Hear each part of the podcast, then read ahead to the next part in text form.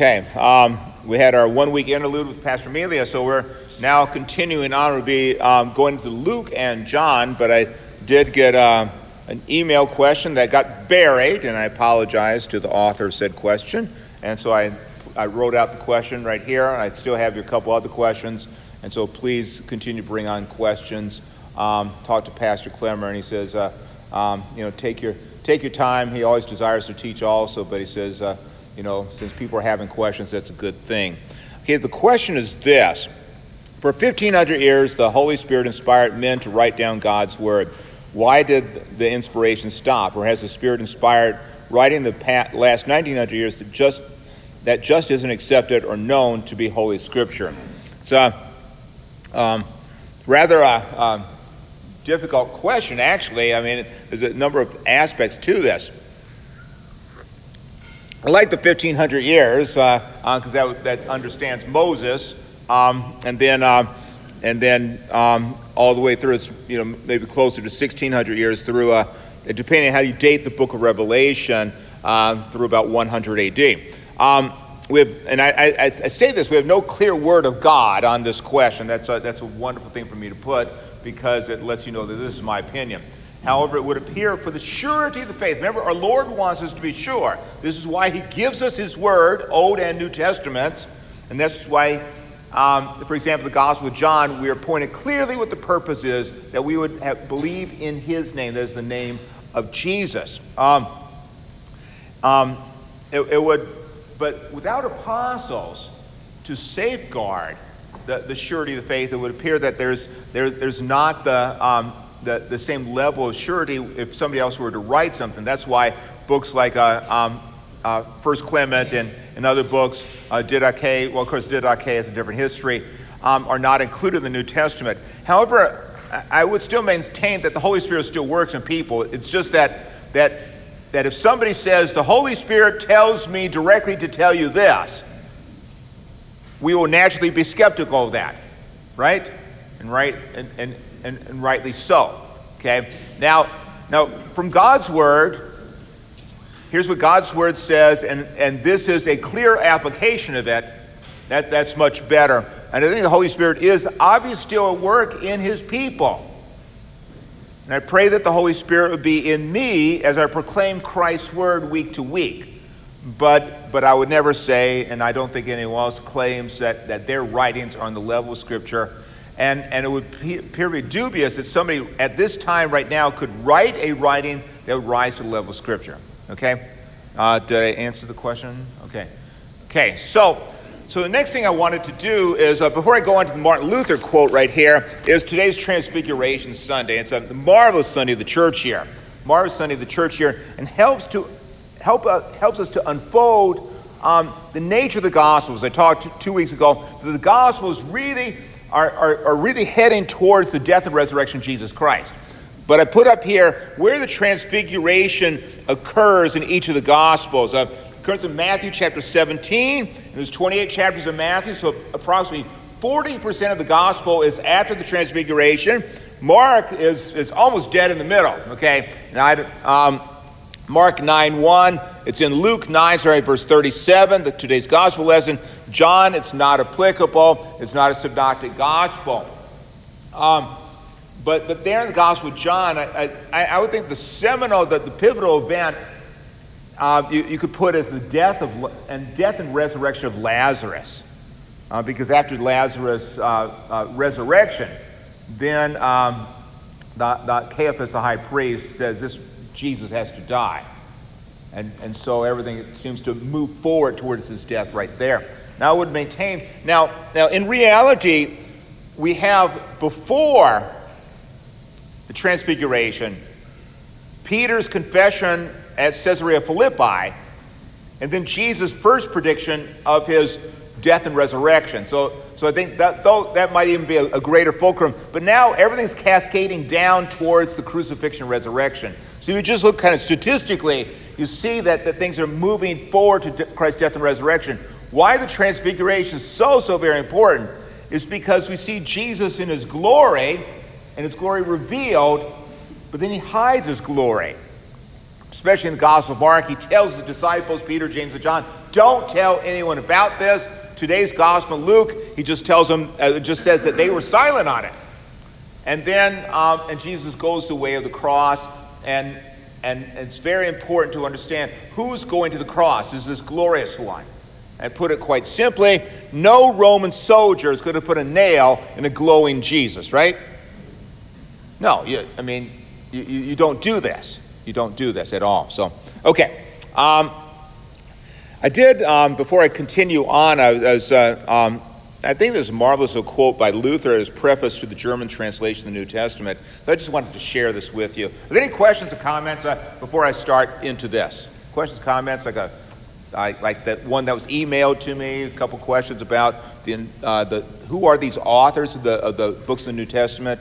I think I'll try to attempt to answer briefly some of those authors that we do not cover because we've been covering, we'll cover John, obviously, Peter we know, Paul we know, but there's some authors who are lesser. For example, who's this Jude? And I think we've already discussed the gospel authors, but we'll look at this, and then we have the unique question of the authorship of Hebrews that I don't know. Okay, so that's a different question. And why I don't know versus the early church, quite often associating Hebrews with the Apostle Paul. I will attempt to answer that. Okay, so this is from Martin Luther's preface. So the question is, and this is Luther's words, which are the true and noblest books of the New Testament? From all this, you can now judge all the books and decide among them which are the best. John's Gospel and St. Paul's epistles, especially that to the Romans and St. Peter's first epistle, are the true kernel and marrow of all the books. They ought properly to be the foremost books, and would be advisable for every Christian to read them first and most, and by daily reading to make them as much his own as his daily bread. For in them you do not find many works and miracles of Christ described, but you do find depicted in masterly fashion how faith in Christ overcomes sin, death, and hell, and gives life, righteousness, and salvation. This is the real nature of the gospel, as you have heard. If I had to do without one of the other, either the works of the preaching Christ, I'd rather do without the works than without his preaching. For the works do not help me, but his words give life, as he himself says. Now John writes very little about the works of Christ, but very much about his preaching, while the other evangelists write much about his works and little about his preaching. Therefore, John's gospel is the one true, fine, and chief gospel, and is far to be preferred over the other three and placed high above them. So too the epistles of St. Paul and St. Peter far surpass the other three gospels, Matthew, Mark, and Luke.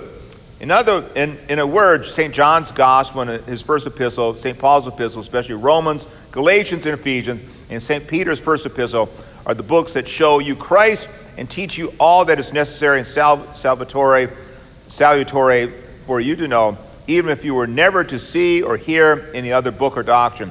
Therefore, St. James' epistle is really an epistle of straw compared to these others, for it has nothing to do with the nature of the gospel about it. Okay, now,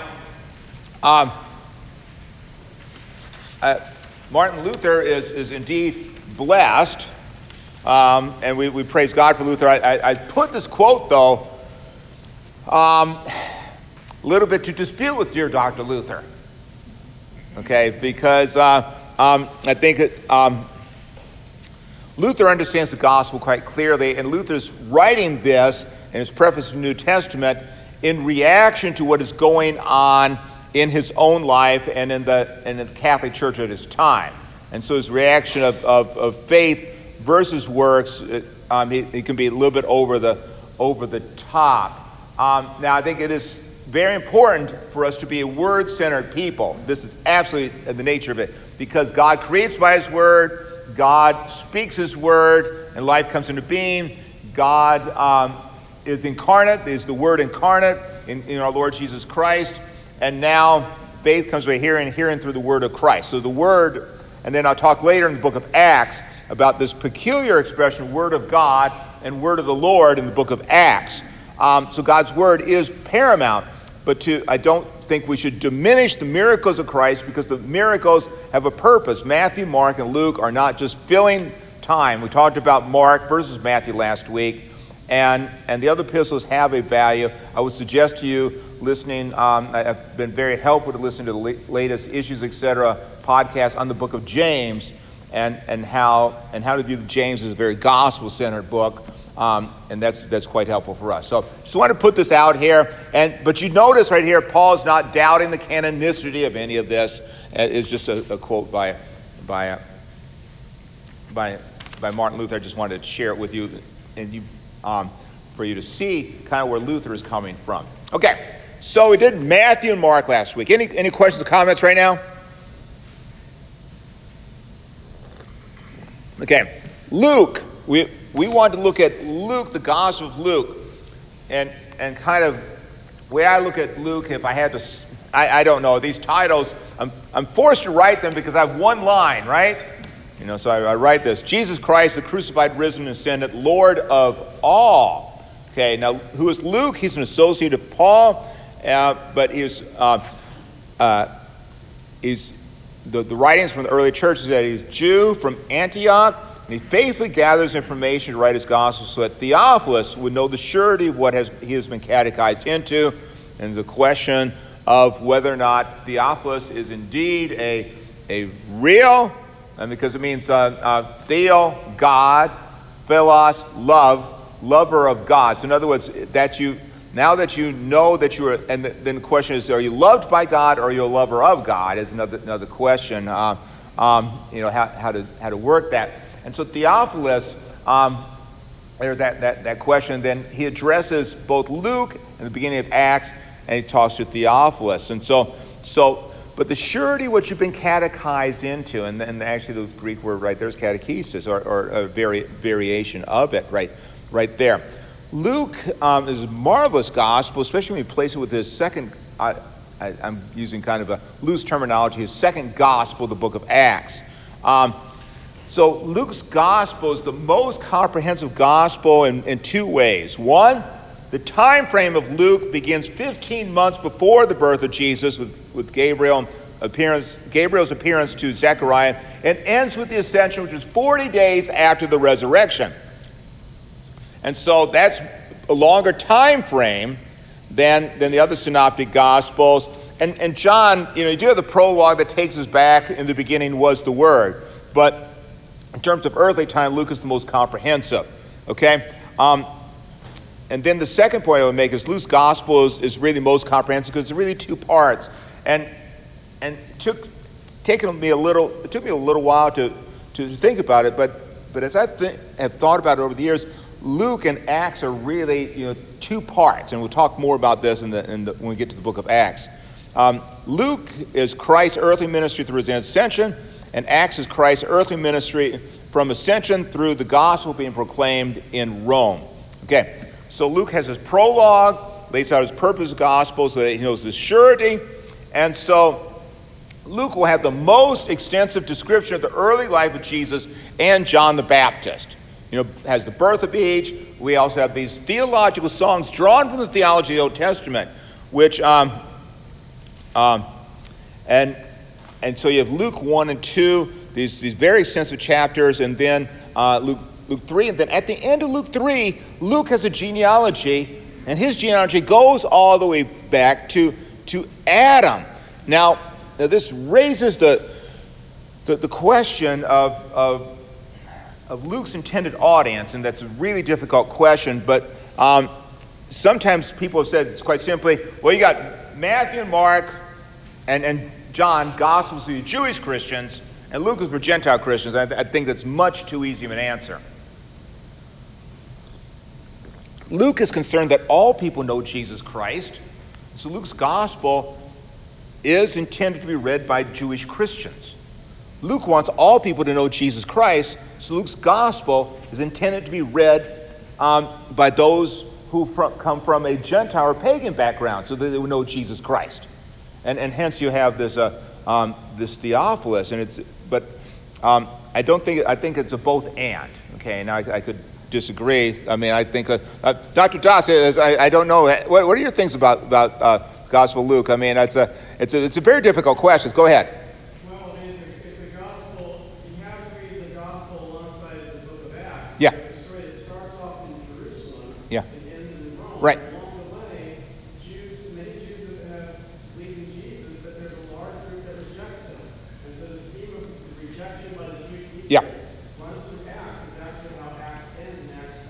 Yeah. So largely it's just the audience, but it's telling them they're in the right place to be worshiping a Jewish Messiah. Right. Properly rooted in Israel's heritage.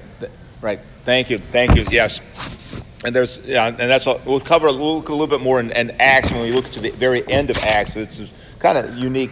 So Luke alone records the ascension. I think this is extremely important to understand. Luke leads Christ from all the way from the prediction of John the Baptist's birth all the way through the ascension, where he is the ascended Lord, and that's something Pastor Clemmer is going to be doing as it continues on the Gospel of Luke. Luke is unique with his travel narrative. Begins at 9:51, this unique verse where Jesus sets his face to go to Jerusalem.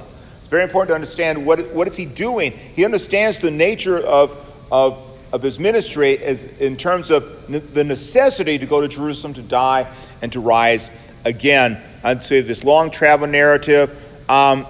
Luke's crucifixion account is very different.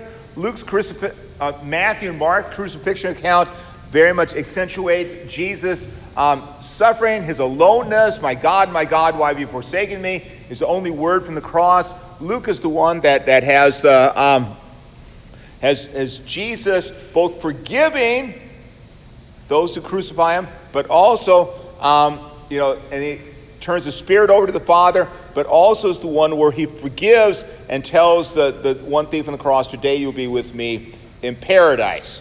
Okay, so it's a very different account of the crucifixion than Matthew and Mark, but yet it's still part of the, it's still the crucifixion of Jesus. Women are very prominent in the Gospel of Luke, and that's a whole other study, and Pastor can cover that. The Emmaus account in Luke chapter 24 is very unique. How is Jesus recognized? It's in the breaking of the bread. And I think this is hugely important for us as Lutherans, as sacramental Christians, to understand that you cannot separate out the sacrament from our faith. And this is, of course, where we're coming out of COVID, where very much right now, we're a couple weeks away from the 2-year anniversary. And so for many of us, myself included, was March, April, May, and so close to over 3 months, 3.5 months before receiving the Lord's Supper again, which is how do you drive a pastor back crazy? Because it's the church, right? And so this is a hugely important question, because the very nature of being a Christian and not being Roman Catholic in the United States of America means you breathe this evangelical air which does not see the necessity of sacraments. As Lutherans, we see the necessity, the very nature of the sacraments as being integral. That is what it means to be a Christian. My flip thing is basically, understand. No, it's not flip. You cannot read the New Testament without reading it as the baptized. You just cannot. You got to see it. This is God's word to the baptized in Christ, and not just. And notice that it's a little more specific than to his church, to the baptized in Christ, who are now eating his supper. And so the Emmaus account, I think, is hugely important in that, as well as some of the accounts in the book of Acts. The lost parables in Luke chapter 15. And it's important to see that Jesus is the fulfillment of all the scriptures. And then you have Jesus expanding the scriptures to the disciples on the road to Emmaus. And then Jesus also saying that all the scriptures point to him later on when he appears to the disciples in the upper room later on in the book in chapter 24. Okay, I just give this a kind of simplistic outline, beg, borrow, steal from Martin Franzmann.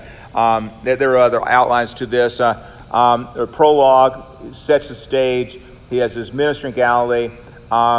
Travel narrative, already broken down. The ministry in Galilee has different stages. The travel narrative, Jerusalem and Holy Week, and then the Passion, Death, and Resurrection. I put in parentheses Emmaus too, and then ends with his ascension, and it ends with the disciples praising God in the temple, which is kind of an interesting point right there. Again, making the point that Jesus is true, the fulfillment of the Old Testament. but this gospel will be preached, as we see in the book of Acts, to the ends of the earth. Okay. And I know Pastor Clemmer will be returning to the Gospel of Luke, so I don't want to spend a whole lot of time in the Gospel of Luke. I'd like to move on to the Gospel of John right now. Any questions, comments about Luke, about the synoptics, about Jesus? Yes, Keith, go ahead. How did Luke get involved? What? How did Luke get involved? Like, how was he called? Did Jesus specifically? How does Luke get involved? We know from the book of Acts he's a close associate of Paul. Okay. And we have these we sections from the book of Acts, and where he spent extensive time with the Apostle Paul. He would have also spent extensive time in the Holy Land, and certainly invariably had contact with the other apostles also. And he does tell us that he looked to and spoke to eyewitnesses, and so he is writing as a true historian would, and historian is kind of a weighted term because over history the word historians change. But historian, to write this I don't want to call it a biography of Jesus because it's really more than that. But this good news about Jesus so that Theophilus would be sure of the faith he's been catechized into. So he would have listened extensively to eyewitnesses, and of course Paul himself is eyewitness to Jesus Christ because Christ himself has appeared to Paul. It's almost as if, like, I guess an analogy to today's world would be, he was almost the press guy who was following or was reporting the events. Yeah, it was Jesus' ministry, like the press would be reporting on a candidate. Right, he's probably, yeah, exactly. So like a press guy, he's probably not as, in one sense, not as close as Mark was, because Mark, is the naked young man, but who flees away in the Garden of Gethsemane.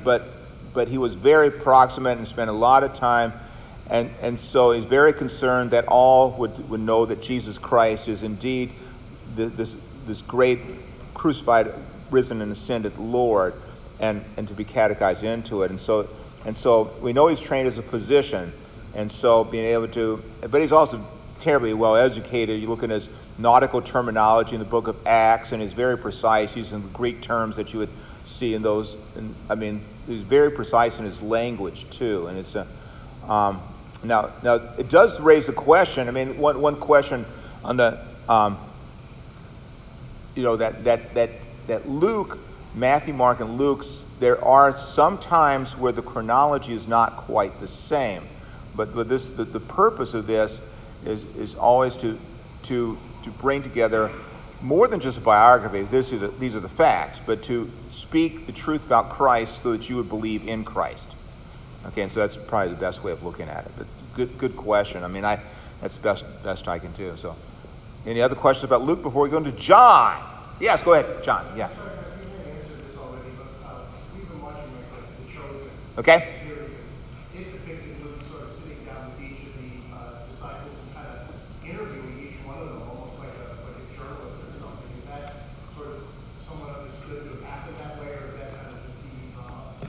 TV drama, but it's a really good question, and it's a question of where Luke is and stuff like this. It's a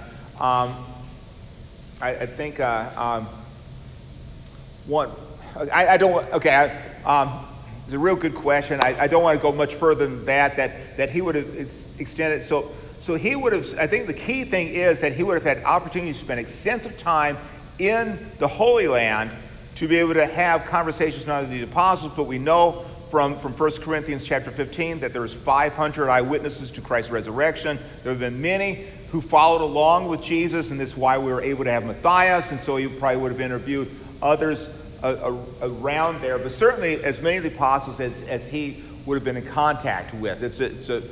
I can't answer much more than that. And of course I'm dating myself. There's so much going on here. Very helpful. Well, probably not help on your level, but a guy named Bo Reike writes extensively on the relationship of Matthew, Mark, and Luke, and places Luke in a Holy Land context as he writes and he gathers this. Okay. John. Okay. You can't read John standing up. Can't. Could have Florio. How do you read John in the beginning? Of course, we do that in church, don't we? Christmas Eve, we always stand, or Christmas Day, we always stand everyone up. In the beginning was the Word, and the Word was with God, and the Word was God. And then you got this, and the Word became flesh. He tented with us, and we beheld His glory, the glory of the one and only begotten of the Father from eternity. So how do you read John? I mean, it's this powerful, powerful gospel. Now, John is one of the chief apostles. And his gospel is very, very different. So that raises the question of, does John know the synoptics? And I would answer yes. Now, does he know the synoptics? And he is intentionally writing an entirely different gospel. I haven't really thought that one through yet. But John intimately knows Jesus. I think it's very important. So this is why John has a ton of the writing. If you always remember looking at the red letter Bible growing up, being amazed at how much red there is in the Gospel of John, throughout the whole Gospel of John. Now Matthew has those 5 discourses, but John's Gospel is just filled with red. And so it's the quotes of Jesus. John, just like Mark, does not name himself. He just is the young man who flees away naked. John is the disciple who Jesus loves. It appears to be the most beloved of all the disciples. And so he intimately knows Christ, and he's now sharing this intimate picture of Jesus Christ with you and me, and so that we would know Jesus Christ.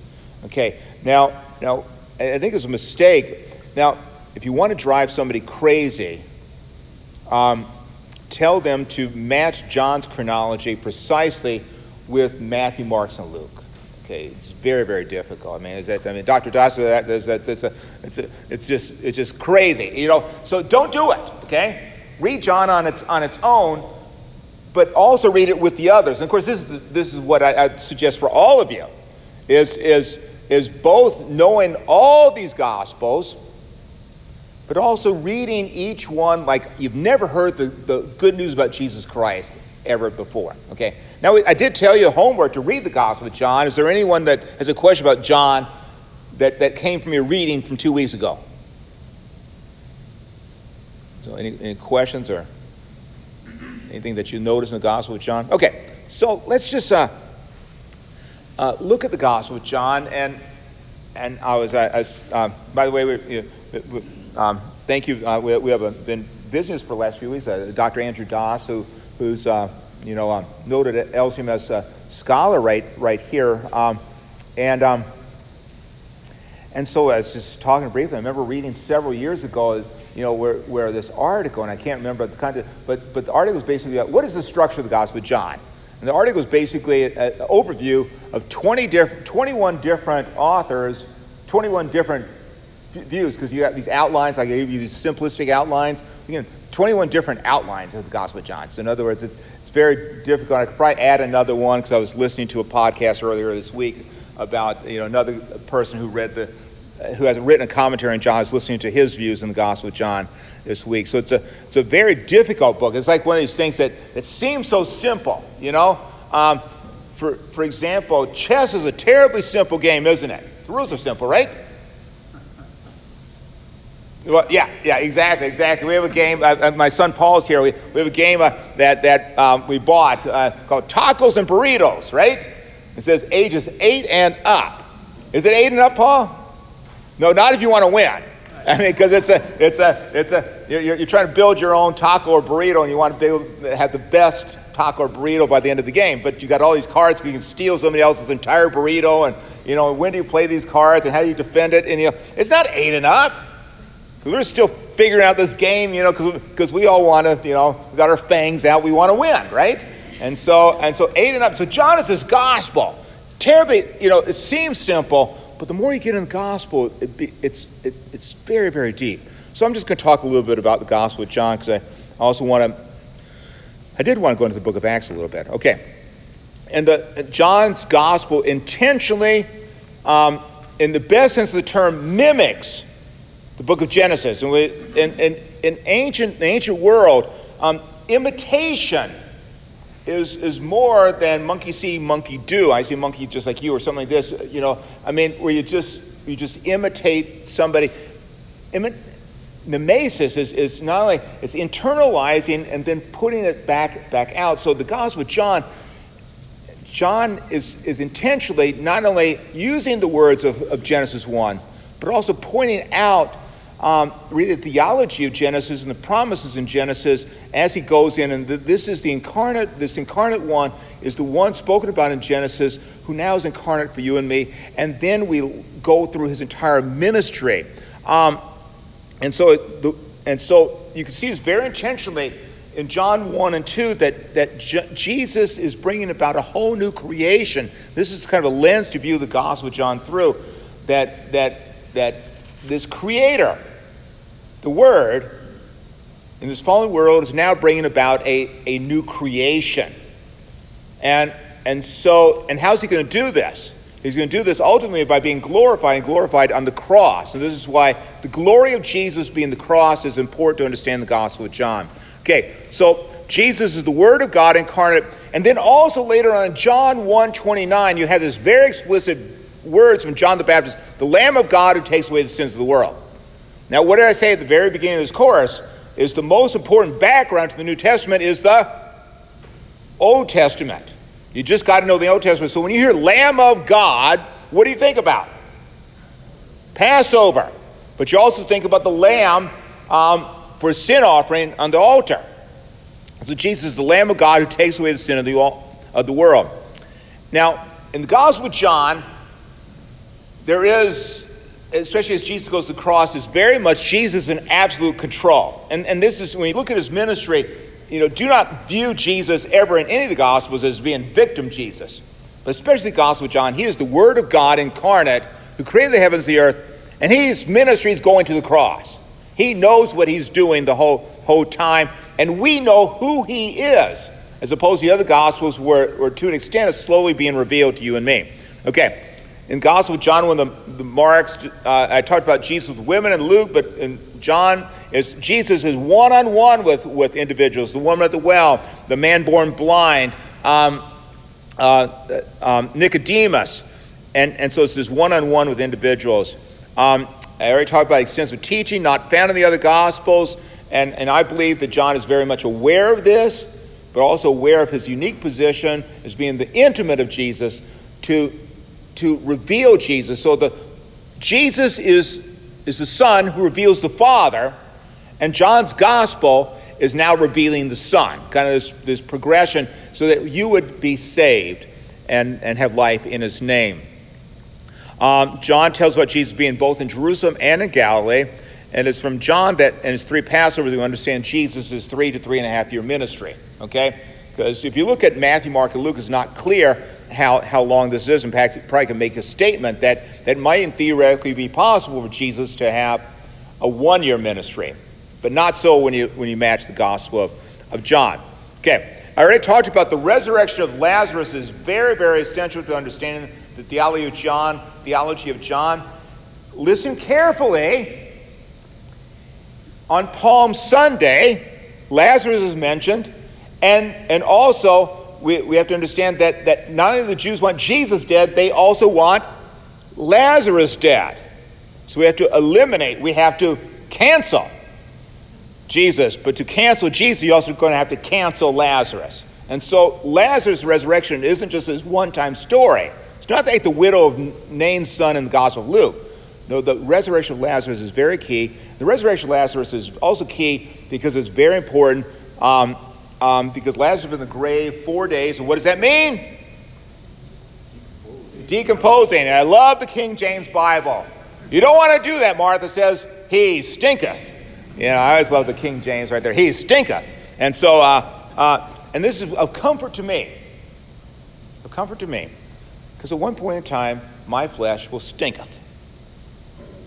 But on the last day, as we confess in the creed, he will raise me and all believers. And this is our hope, this is our joy. So if Jesus can raise Lazarus, Lazarus, come forth, what's he going to say on the last day? He's going to say, come forth, right? So this is a joy. And of course, John is the one gospel especially where you see Jesus claiming to have the power to raise himself. This is most prominent in the Gospel of John, really in the entirety of the New Testament. Going back to the the temple in John 2, and then later on, I'll raise you up, and I'll raise myself up later on in the Gospel of John. Okay, so Jesus is glorified in his death.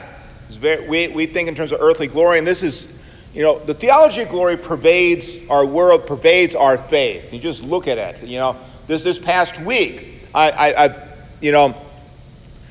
is absolutely horrible what's happening in the Ukraine, right? However, are there other conflicts in other areas? What is going on for Christians in Syria right now? What has their life been like for the last 10 plus years? And yet, and I very much grieve for what's going on in Ukraine, but it makes me think in terms of this hits a little bit closer to home, right? This is on European soil. You know, okay, Syria, well, that's, you know, this is some country in the Middle East, you know, these civil wars in African countries. Oh, that's Africa, right? You know, but the truth of the matter is that we don't like when violence comes closer to us, do we?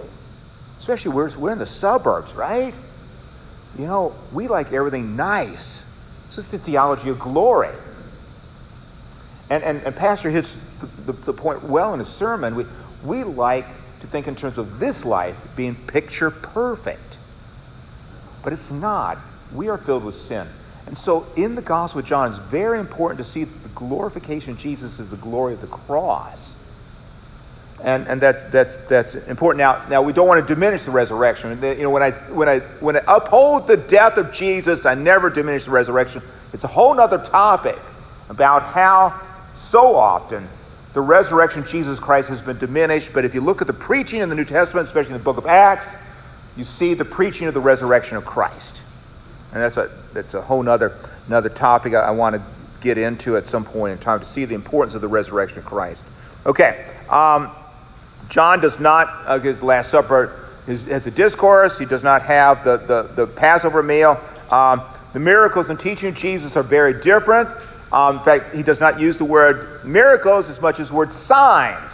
In other words, these are signs that point to Jesus as the incarnate one who is the fulfiller of all Scripture, who brings about a new creation. These are the signs of Jesus. And then John has this very famous quote, these are written that you may believe that Jesus is the Christ, the Son of God, and that by believing you might have what? Life in his name. So everything I wrote for you, then at the end of the Gospel of John, he says, I could have written much more. Okay. And so, but why are these words written? So when you go back to the Gospel of John, you know, why the story of the woman in the well? It doesn't look too, it's not as spectacular as Moses parting the Red Sea, so why put it in a Bible story book? No, these are written that you might believe that Jesus is the Christ, and that by believing you might have life in his name. And so all the words of John all together work very well together, so that you would know Jesus and who he is. Got like 3 minutes here. Talk about the Gospel of John. Obviously, I'll talk about the book of Acts next week. How's that sound? You know, I'm terribly excited about the book of Acts. Acts is a very, very fun book to read, especially when you read alongside of Luke. So your homework this week, you want to do it, get your cup of coffee, your hot chocolate. You could even have a glass of wine, okay? Not two, or else you're not going to read it too well, okay? Okay. Read Luke, Acts like you're reading a novel. In other words, read them together. Just read Luke, Acts as close together as possible. It's just like, wow. Okay, it's absolutely a tremendous experience, and it'd be very helpful to read Luke and Acts together. Okay, and I don't want to give you much more, so I want to have you just read it. Then I'll speak more about, because there's a lot of things about the structure of Luke and Acts that are parallel, stuff like this. But John, any questions about John, Luke, Mark, Matthew, Synoptic Gospels? Transfiguration, church here. Okay, no questions. Okay, yes, go ahead. What? Who?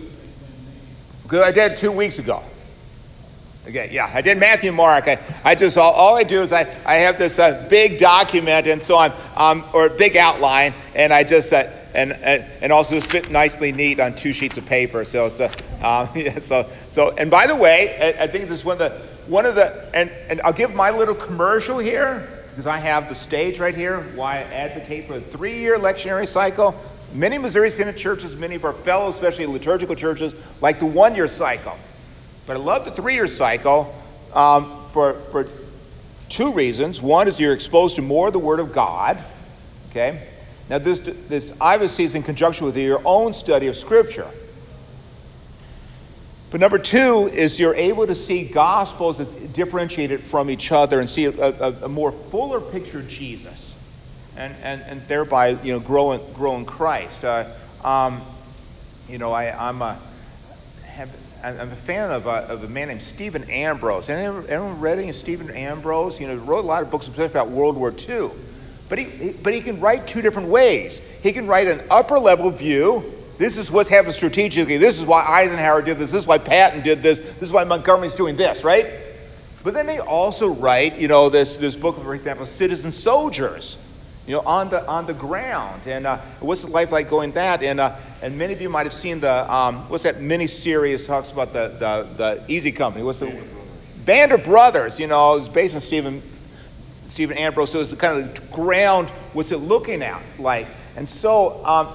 So having more than one gospel is very helpful to really see Christ and all that he did for you. So I love reading each gospel individually, but then also looking at totality, because it is all one Jesus. So it's all the same Jesus. So it's not competing. There's no such thing as competing theologies of the New Testament.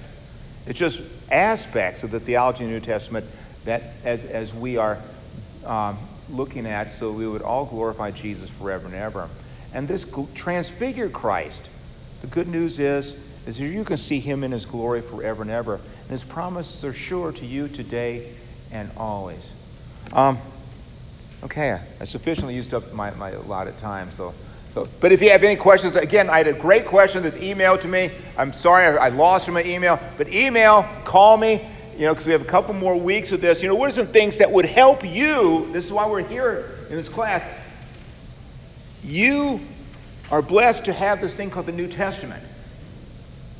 And all these words are precious. So how can I help you so that when you read the New Testament, you have a fuller understanding of the New Testament, so that you would grow in grace and knowledge of Jesus Christ? So please email me. Thank you. God bless you.